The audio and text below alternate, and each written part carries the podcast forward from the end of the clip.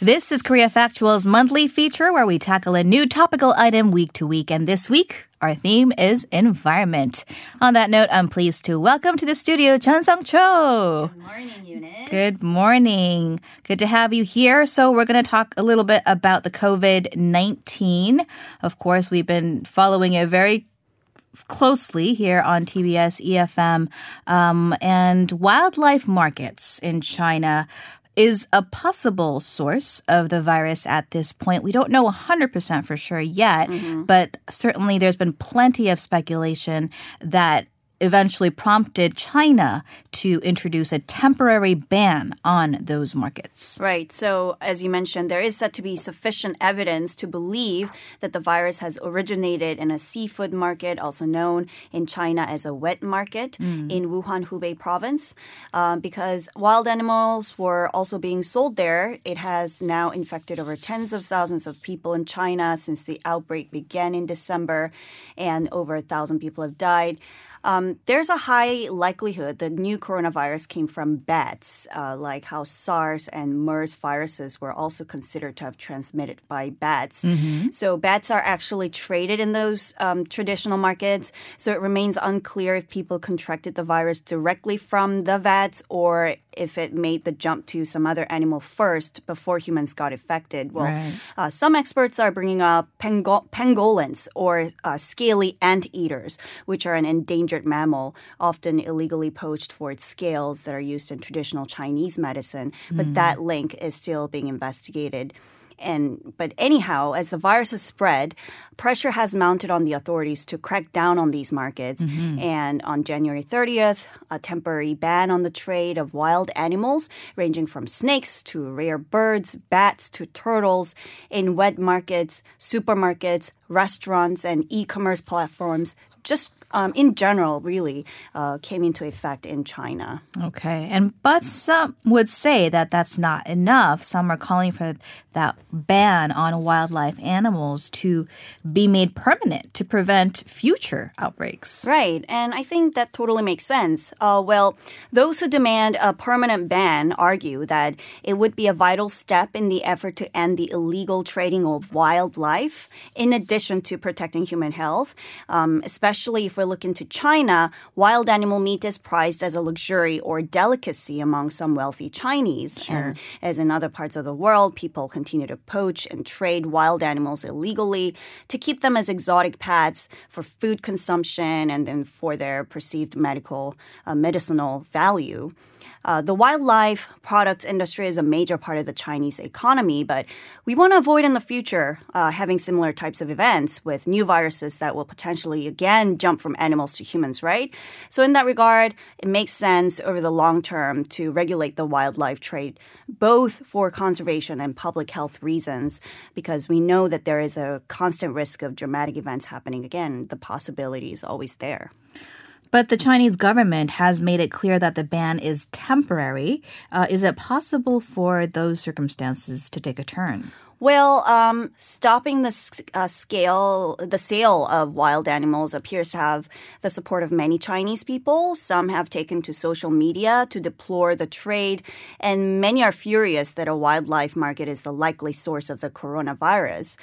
Global wildlife organizations are also pressuring China to close live animal markets for good. So, for instance, there was the New York based Wildlife Conservation Society that issued a statement earlier this week and reiterated an earlier call it made for China's temporary ban on the sale of wildlife in markets to be made permanent. Mm-hmm. Now, in September this year, Beijing is also hosting a major global meeting on natural and biological resources, known as the Convention on Biological Diversity. Um, so conservationists say with the coronavirus outbreak, the con- the con- convention itself could provide China with an opportunity to prove uh, that it is serious about protecting biodiversity, and maybe we'll be able to hear some new commitments from Beijing. And that's in September. All right. Well, this health crisis uh, is no doubt uh, serving as a wake up call for the need to end the unsustainable use of endangered animals and their parts. Uh, so we will leave that topic there for now. Let's go ahead and shift our focus to Japan next. There is news that a panel of experts advising Japan's government on the disposal method for radioactive water from the destroyed Fukushima nuclear plant has recommended releasing it into the ocean and submitted the recommendation to the government. This surely is an alarming move, especially for neighboring countries, including South Korea. That's right. So the panel uh, under the industry ministry in Japan reportedly came to the conclusion after narrowing the choice to either releasing the contaminated water into the Pacific Ocean or letting it evaporate um, and opted for the former. And based on past practice, it is likely the government will accept the recommendations. Um, in fact, according to international environmental organization Greenpeace, the panel has already finalized a report on the specifics on how the water will be treated and submitted to the government. But we're talking about over 1 million tons of water that was used to cool the melted down cores at the power plant. And the water has been found to leave small am- amounts of radioactive materials. And as some of you may well know, the buildup of contaminated water at Fukushima has been a sticking point in the cleanup, which is likely to last decades, especially with the Olympics due uh, to be held in Tokyo this year. This with some summer. events yeah, exactly. Um, and Tokyo, I mean, uh, the plant is 60 kilometers from Tokyo. So South Korea, as it's one of the closest geographical neighbors to Japan, has retained a ban on imports of seafood from Japan's Fukushima region imposed after the nu- nuclear disaster and summoned a senior Japanese embassy official last year to hear clear explanations on how the water would be dealt with. And some uh, South Koreans athletes announced that they're planning to bring their own radiation detectors and food to the games. Sure. And even local fishermen in Japan are said to be voicing strong concerns in opposition to releasing this water into the ocean because they are concerned that consumers will be afraid to buy the seafood that they caught in the waters. So, uh, begs the question why is the Tokyo government pushing ahead or likely to push ahead with this plan? Are there just no vi- other viable alternatives? Well, um, the ministry has said that the site is running out of room for storage tanks. Um, Tokyo or TEPCO has collected nearly 1.2 uh, million tons of contaminated water from the cooling pipes used to keep fuel cores from melting since the plant was crippled by an earthquake and tsunami in 2011. And the amount of the water is increasing by about 150 tons per day. And TEPCO is reportedly fast running out of tanks to store it in the utility is looking to expand capacity to 1.37 million tons by the end of 2020, but has no plans beyond that. So, which means the utility will run out of space for the water in 2022. The ministry also reassured that health effects of either approach would be minimal and that it plans to remove all radioactive particles from the water except tritium, which is considered to be relatively harmless. Okay. Uh, and finally, to our last story, it takes us to Antarctica, where there are reports that colonies of chinstrap penguins have fallen by more than half. Right. So first, um, I don't know if you've ever seen a chinstrap penguin, but they have a black line that runs below the beak from cheek to cheek, and that that's what gives them their name. Um, not only are they the most adorable things, but also the most abundant penguin in the Antarctic, where they gather in massive breeding colonies. But recently, scientists uh, discovered their population has dropped dramatically since they were last surveyed almost 50 years ago um, using drones and held clickers.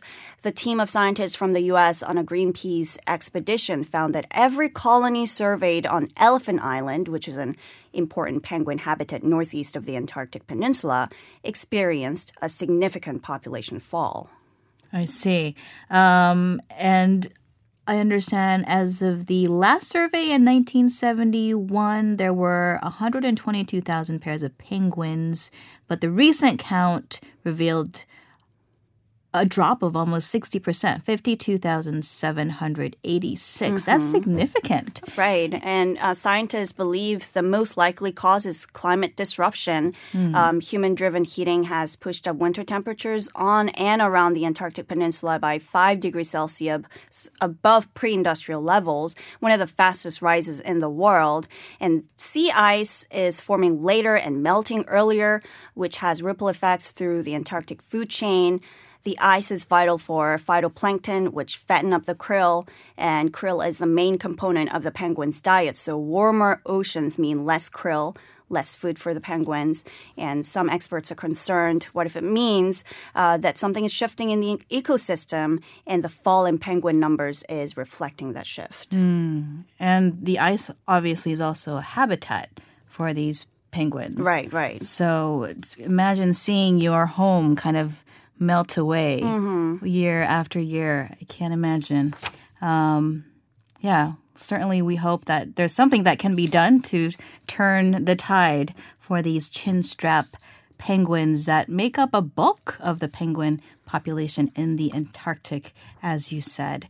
Well, thank you so much, Song Cho, for bringing us the headlines in environment for us today. My pleasure. And coming up in the next hour, we'll have a special discussion on COVID 19 and the impact the outbreak is having on Hong Kong, which, of course, is still reeling from the trauma of the 2003 SARS outbreak. We'll also sit down with the Director General of the International Vaccine Institute and hear about prospects of vaccine development for the novel coronavirus. So don't go away. We'll be right back with more shortly.